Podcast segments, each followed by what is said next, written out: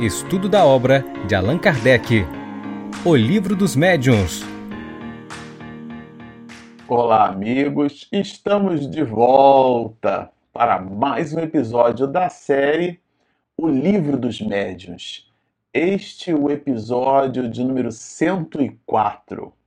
Bom, para você que está nos acompanhando no canal, nós estamos estudando a parte segunda do livro dos médiuns, já estamos bem avançados, se você nos seguiu até aqui. Estamos no capítulo 24 da obra, e nesse capítulo, Allan Kardec trabalha com a gente a, a ideia sensacional que é justamente a identidade dos espíritos. Isto é, aquele que se manifesta numa reunião mediúnica e traz ali, é, diante da mensagem, a sua assinatura, Será que é realmente aquele espírito que vai ali comunicando? E no episódio passado nós fizemos juntos, né, a leitura e as anotações das observações de Allan Kardec sobre as provas possíveis de identidade. Esse, é, esse capítulo ele é um capítulo que tem três partes, mas de verdade nós vamos dividir é, em vários episódios porque eles são muito densos. Sobretudo mais adiante, os itens 267, 268, eles têm assim muitas perguntas e respostas, né? Então a gente não vai conseguir consumir tudo em uma ou duas é, oportunidades para que a gente possa degustar melhor. Mas aqui nós estamos justamente no momento onde Allan Kardec traz a distinção entre os espíritos bons e os maus. Bom, até aqui nós já vimos é, a importância da distinção entre os espíritos, isto é, a identidade, se o espírito que traz assinando aquela mensagem, né, o médium que efetivamente aporta ali uma mensagem, uma mensagem psicografada, e ali ao final a gente vê o nome de uma pessoa que teve algum destaque na sociedade, e com isso, em tese, a gente acabaria estabelecendo a relevância da mensagem não pelo conteúdo da própria mensagem, mas sim pelo espírito que coloca a sua assinatura. Até aqui a gente já explorou com Allan Kardec um volume importante de orientações e de reflexões a esse respeito. Comentava o mestre de Lyon que o objeto das nossas atenções deve ser em cima do conteúdo dessa mesma mensagem. Mas agora ele estabelece uma espécie de dicotomia, né? um dualismo entre o bem e o mal. E a ideia aqui é justamente a propósito da, da orientação anterior, aonde não faz muita diferença a gente buscar saber se de fato quem assina aquela mensagem é São Francisco de Assis, Tomás de Aquino, é, Mahatma Gandhi, Martin Luther King, e essas almas né, venerandas que deixaram, assinaram o seu nome na história da humanidade, se isso não é importante, porque eles, esses espíritos, fazem parte de uma família. Então, quando eles estão entre nós, eles acabam colocando nomes de pessoas conhecidas para nos chamar a atenção, porque é uma necessidade nossa. E claro, mais adiante a gente já vai observar sobretudo com as anotações de São Luís, que Allan Kardec coloca nesse capítulo, se isso seria exatamente uma fraude. Afinal de contas, como pode ele, aquele espírito, é, passar-se por alguém que de fato não é? Mas até aqui a gente já aprendeu com Allan Kardec que esses espíritos fazem parte de uma família ou grupo. Então eles se, eles se aglutinam, se convergem, né? possuem ideias e ideais em função das relações de afinidade que eles possuem uns para com os outros. Então é como se fosse um grupo de médicos benevolentes, por exemplo, é que fazem parte do mesmo grupo de pensamento que o Dr. Bezerra de Menezes. Alguém ora para o Dr. Bezerra de Menezes e o espírito que se apresenta, ou através do médium que assina aquela mensagem, na verdade é um espírito que, do ponto de vista da hierarquia espírita, e Allan Kardec destaca isso,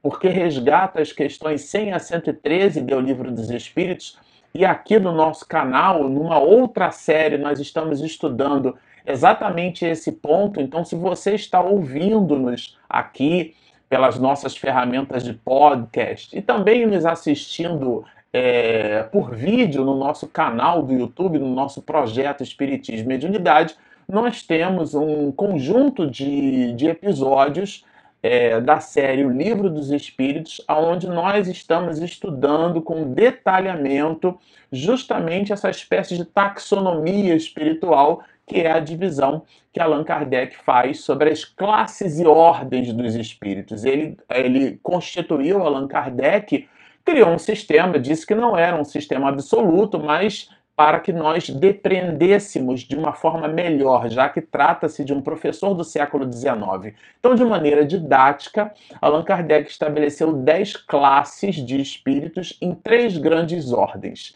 e as agrupou assim: os espíritos de terceira ordem são aqueles em que há o predomínio das questões materiais sobre as espirituais. Os de segunda ordem, é, o predomínio das questões espirituais sobre as materiais. E as de classe e ordem única, da qual só se enquadra Jesus, não tem predomínio nenhum, é absoluto em relação às questões materiais. E eles gozam é, da, da plena percepção dos desígnios de Deus e são, inclusive, os ministros de Deus, como Jesus o é, considerando o nosso governador do orbe, da nossa Gaia, do planeta Terra. Essa divisão que Allan Kardec faz é muito importante para que a gente possa depreender os espíritos que ali se comunicam. Trata-se o quê? De um espírito é, pseudo-sábio? Trata-se de um espírito malicioso, um espírito perverso, um espírito que às vezes é, tem ignorância no determinado assunto, mas porque ainda carrega os vícios da existência terrena, aporta na comunicação noções e informações que não possui. Então, é isso que Allan Kardec buscou nos trazer até aqui como elemento, como insumo, para que a gente possa estabelecer algum juízo de valor sobre a identidade dos espíritos. Então, na live passada, se nós estudamos juntos né, as provas possíveis da identidade, ou seja, é de fato aquele espírito que diz comunicar-se, e aqui fazendo uma revisão rápida, como a gente já o fez, é, se o espírito ele então é da Pleiade de um espírito de escola, eu dei o exemplo aqui do Dr. Bezerra de Menezes, e se um outro médico que vibra na mesma faixa de frequência pode apresentar-se é, como sendo o Dr. Bezerra, isso não há problema nenhum, Allan Kardec faz uma distinção. Isso é exclusivo às mensagens de cunho particular, porque, por exemplo, nós citamos se minha avó Maria resolve comunicar-se numa reunião mediúnica, é, ela vai certamente é, se expressar de uma forma que, como neto, eu vou depreender tratar-se de minha avó. Às vezes, detalhes, observações, coisas que minha avó dizia no cotidiano das nossas relações que outra pessoa certamente não saberia. Às vezes, informações, inclusive, ditas ao pé do ouvido, no particular, coisas que tocam o coração, questões muito íntimas, que são justamente muitas dessas questões que ficaram diagnosticadas como verdades por conta das psicografias que Chico Xavier expedia, né? As pessoas o buscavam para ter notícias é, das, dos seus familiares que haviam desencarnado. E Chico não sabia de nada e colocava na psicografia informações que realmente era impossível a Chico Xavier conseguir ter aquela, aquele detalhe né, do cadinho familiar. Então, essas questões, essas mensagens que são particulares, aí sim, a, a ideia de tratar-se realmente daquele espírito produz, possui, tem alguma relevância, a identidade daquele espírito. Afinal de contas, ele se apresenta como uma personalidade e essa personalidade tem esse ou aquele vínculo conosco.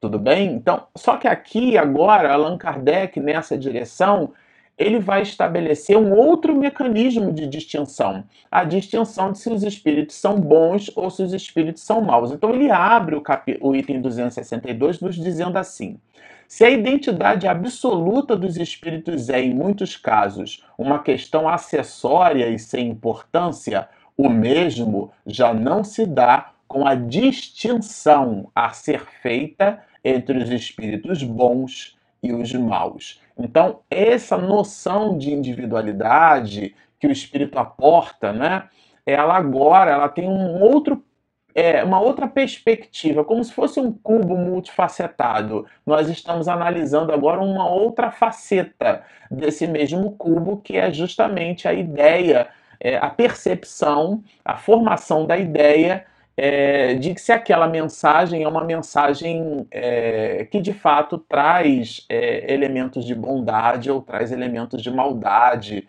e de perversidade. E aqui, como dissemos, ele cita é, a, ao livro dos Espíritos, né, a parte segunda, as questões 100 a 113. Se você está nos assistindo e ainda não tomou conhecimento dessas questões, super recomendamos que você pause esse vídeo, vá até o episódio nosso onde a gente comenta com detalhe essas questões e depois você volte aqui até aqui para recomeçar.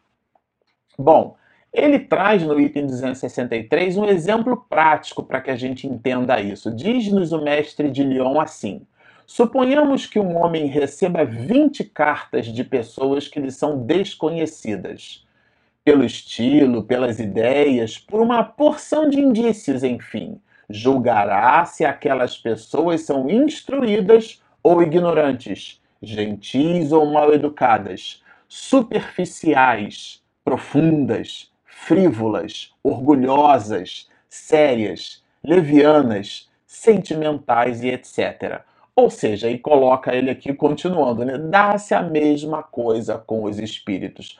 Do mesmo jeito que a gente pode fazer uma análise, né? Aliás, muitos escritos de Platão sofreu esse processo. Isso chama-se estilometria. Você recolhe um determinado texto e faz uma análise do estilo é, da produção literária daquele determinado autor. As obras, é, muitas obras de Platão ficaram é, escondidas por muitos séculos. Isso também aconteceu com as obras de Aristóteles, né? É, mais de 800 anos. Enfim, praticamente todo o período medievo, né, essas obras ficaram é, muito escondidas e depois foram certamente é, traduzidas. E como é que hoje, no século XX, século XXI, agora, nós identificamos tratar-se daquele autor? Por mecanismos que a gente chama de estilometria. Hoje, a, a, com a evolução, enquanto gravamos esse vídeo no século XXI, nós temos uma evolução dos processos de cognição computacional que a gente chama de inteligência artificial que é um mecanismo capaz de provocar inteligência. De um modo geral, as estruturas computacionais elas são procedurais. Que é que significa isso? Elas obedecem uma sequência lógica, mas se a gente for imaginar uma árvore com, muitos, com um tronco e muitas ramificações, uma espécie de árvore B+, como a gente chama em teoria dos grafos, né, em ciência da computação, são decisões que aquele algoritmo vai, vai buscar. Mas as decisões, como os galhos de uma árvore, elas estão ali fixas. Então as decisões são fixas, não são decisões que são é, como as nossas, que elas se modificam em função do nosso aprendizado. Então houve uma evolução nos processos da computação e agora esses ramos da árvore foram criados dinamicamente pelos próprios algoritmos computacionais, então formando uma base de conhecimento, né? Os americanos chamam de knowledge base. Essa base de conhecimento fornece é, novos ramos para aquela árvore. Então é, é dinâmico o processo. E esse processo ele então essa base de conhecimento, portanto, dando essa ideia da inteligência, capacidade de percepção, ela é construída de maneira artificial, por artifícios, por processos computacionais. E ela recebe, esse mecanismo recebe essa, essa visão, esse nome, esse emblema, né? inteligência artificial. Hoje nós temos a sofisticação dos processos de inteligência artificial que é a inteligência cognitiva. A inteligência cognitiva é capaz, por algoritmos computacionais que aprendem o tempo inteiro, de fazer avaliações do tom de voz, de saber se a pessoa está sentindo dor, está irritada. Existem hoje, inclusive enquanto gravamos esse vídeo, instrumentos computacionais que você fala com, com um recurso, um telefone celular. O, a Google, por exemplo, tem um elemento desse, a Amazon tem, a Apple também, cada um tem o seu nome, né? a, a Apple chama de Siri, a, a Amazon chama de, de Alexa, enfim. É, todos eles têm os seus nomes e você consegue conversar, vamos dizer assim, com aquele recurso, né? E programá-lo. Bom, todos esses elementos, esse Coan todo, só para dizer para vocês que todos esses elementos nos dias atuais é, conseguem ser aproveitados computacionalmente é, e convergir nos, nos, nos, processos de estilometria para que a gente possa, então, é, aferir o estilo literário, a produção literária, se vem realmente daquele determinado autor. Né? A abstração feita aos recursos computacionais esse mesmo juízo de valor assertivo, com coerência, com racionalidade, aqui colocado no século XIX. É justamente isso que Allan Kardec nos pede quando a gente observa uma mensagem. Vamos imaginar que algum tipo de, de escavação, algum tipo de, de paleontólogo, né? E, e, e, identifica, encontra uma lápide e ele, e, e ele percebe que aquilo está escrito, por exemplo, em egípcio, né? ou que aquilo está escrito em grego, e, e ele então busca um conjunto de pessoas para que possa fazer a tradução daquele material, e aquela tradução é, quem escreveu aquilo. Então, os processos de estilometria são utilizados. É esse o mecanismo, né, a abstração feita aos detalhes do processo que a gente está comentando, é um termo de comparação. É disso que trata aqui esse processo de análise que a gente deve fazer. Não é porque nós encontramos uma mensagem mediúnica que veio através de um médium que a gente vai acatar aquilo como sendo, como vindo do alto, né? Então, diz-nos Allan Kardec, a linguagem dos espíritos guarda sempre relação com o grau de elevação a que já tenham chegado. Ou seja, é, o grau de elevação é, a, ele está diretamente associado ao conteúdo dessa mesma mensagem. Se um espírito quiser iludir-nos sobre a sua pretensa superioridade, bastará conversarmos algum tempo com ele para apreciarmos que é justamente como nós fazemos com as pessoas. A gente promove um diálogo e a gente percebe, às vezes, que aquela pessoa está sendo falaciosa, que ela está mentindo, que ela fala daquilo que não conhece, porque não há profundidade. Aliás, é, é, Sócrates fez isso muito bem né, quando estabeleceu o mecanismo da maiêutica, que era um processo dialético de perguntas e respostas.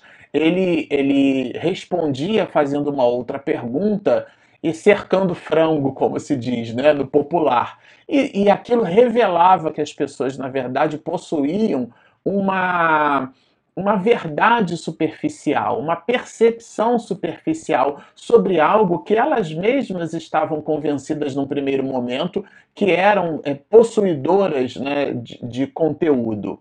Bom, mas se aqui a ideia é a gente estabelecer a distinção entre os bons e os maus espíritos, na 264, no item né, 264, Allan Kardec dá uma ótima pista. A bondade e a benevolência são atributos essenciais dos espíritos depurados. O que é que significa isso? Significa que são, se são espíritos bons, a mensagem precisa, deve e tem que ser boa.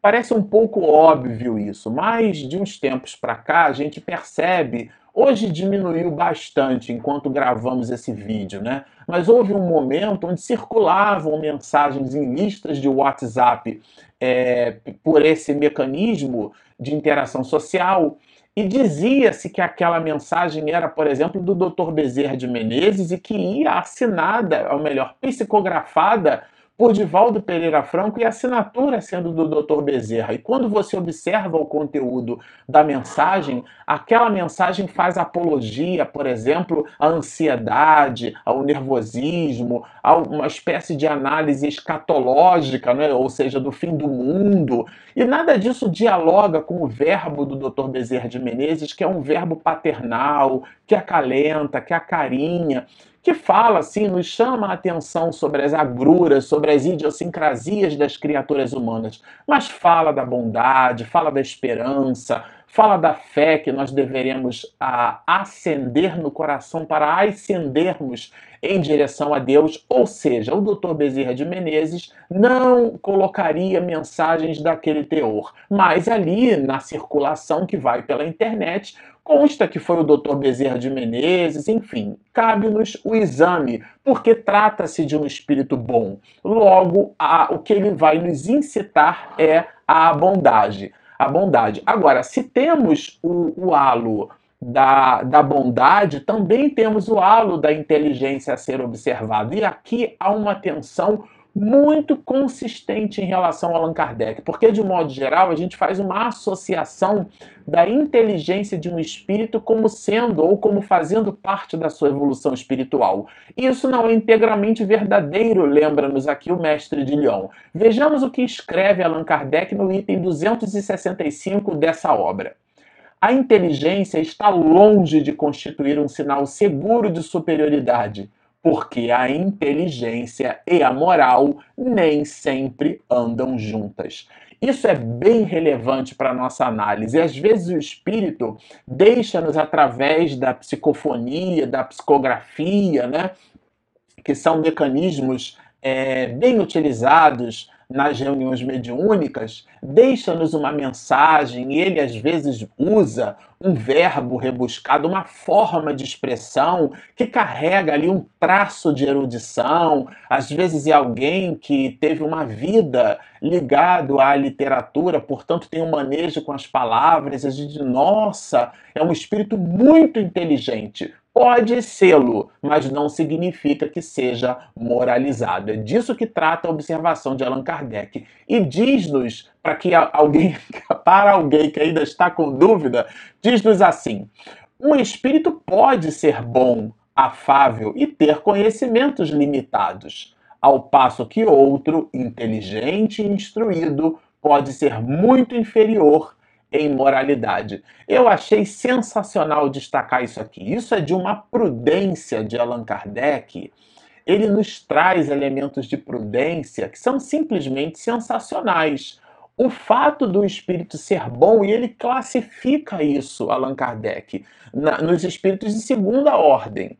Ele, inclusive, coloca que determinados espíritos estão muito mais é, voltados, a sua compleição é a ação no bem, mas não são integralmente intelectualizados. Logo, esses espíritos não podem expedir informações que carreguem valorações científicas, por exemplo. Aliás, de um modo geral, é, os espíritos é, bons não falam daquilo que não conhecem. Se eles não conhecem porque são bons, e um dos traços dos espíritos bons é o compromisso com a verdade.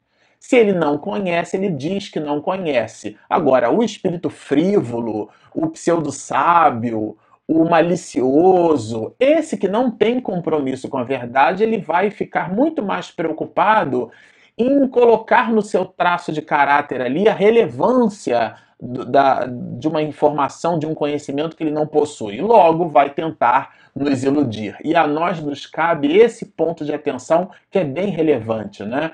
Pode, pois, acontecer que, sob a influência das ideias que a acalentaram em vida e das quais fizeram para si um título de glória, vejam com menos clareza do que imaginamos. Isso daqui trata-se, por exemplo, da evocação ou da presença de um espírito que, por exemplo, foi cientista numa encarnação anterior, ou naquela. É, é, desencarnou tem cinco dias, um ano, dez anos, vinte anos, uma desencarnação, vou colocar entre aspas assim, né, recente, ele ainda está no mundo espiritual e comunica-se. O fato de ter sido cientista numa encarnação anterior não dá a ele uma visão absoluta sobre determinadas questões. Allan Kardec vai dizer que a, a experiência na comunicação com os espíritos vai demonstrar que essa sabedoria não está diametralmente associada à encarnação que o espírito teve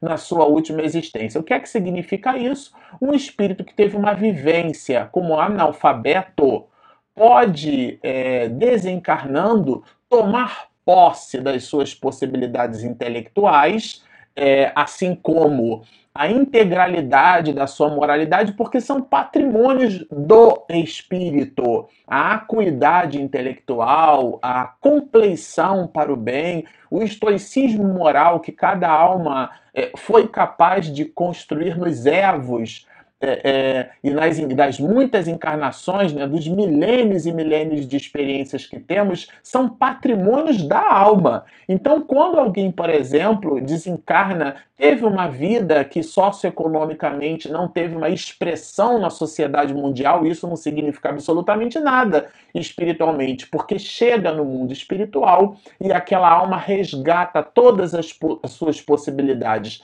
e pode, através de um médio, expedir verdadeiras eh, eh, sentenças de felicidade, tratados filosóficos do, do mais alto teor, muito sofisticados, porque aquilo constitui o patrimônio daquele espírito. Como também poderemos ter o contrário, alguém que consideramos como sendo um sábio e, na verdade, ainda carrega as idiosincrasias da vida material e expede na comunicação traços é, de caráter seu e vão tisnando né, é, aquela mesma mensagem, colocando a sua opinião pessoal, é, e isso certamente deve ser por nós observado.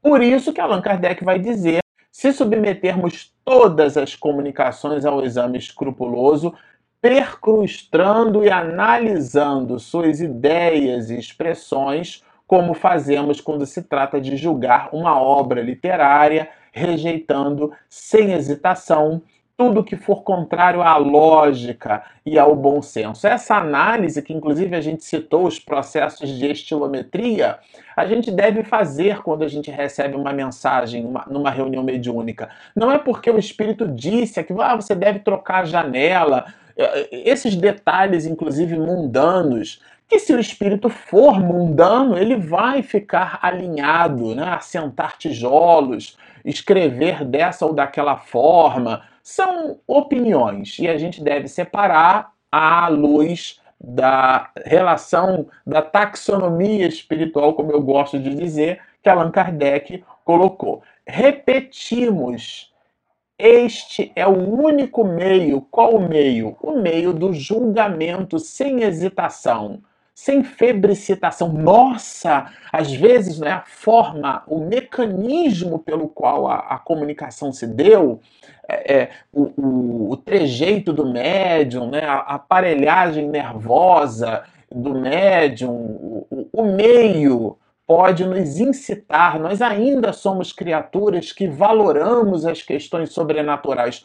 Por isso que no início do, das noções preliminares, Allan Kardec vai colocar no capítulo 2 da parte primeira dessa obra, né, quando trabalha a ideia do maravilhoso e do sobrenatural. E nada há de sobrenatural, porque tudo está em a natureza, nada está sobre, ou melhor, acima da natureza. Então, o fenômeno mediúnico é um fenômeno natural, mas nós o enxergamos como sendo algo maravilhoso, sobrenatural. Se, nossa, tá aqui a mensagem, meu Deus, uma psicografia, algo natural que deve ser examinado do mesmo jeito quando a gente liga o rádio e escuta uma mensagem, quando a gente liga a televisão e escuta uma reportagem, quando a gente recebe um texto por WhatsApp. É a mesma coisa, exatamente a mesma coisa. Como fazemos quando se trata de julgar uma obra literária, rejeitando sem hesitação tudo que for contrário à lógica e ao bom senso. E ele então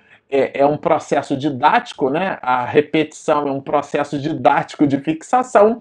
Allan Kardec vai nos dizer: repetimos, este é o único meio, porém, meio infalível, porque não há comunicação má que resista a uma crítica rigorosa. E aí, claro, ao final, antes da gente entrar no item 267, é, Allan Kardec vai colocar aqui uma dica de ouro do Espírito São Luís quando nos pede para que nós é, façamos um estudo. E esse estudo é o que? Ele é pesar, meditar e submeter ao controle da razão mais severa todas as comunicações que receberdes. Todas. Esse é o estudo que a gente deve fazer. Estudar as comunicações que recebe para, nas anotações bíblicas, identificar se o Espírito vem de Deus. Bom, esse é o recado que a gente gostaria de deixar. Vocês observam que trata-se de um livro simplesmente sensacional. Sempre ao final a gente gosta de lembrar: se você nos assistiu até aqui, mas ainda não se inscreveu, por favor, clique ali embaixo. Do lado tem um, um sininho para receber as notificações. E ah, não esquece de clicar no joinha. Por quê? Porque ajuda o motor do YouTube a nos encontrar. Nós temos também um aplicativo, ele é gratuito, disponível na Play Store e na Apple Store.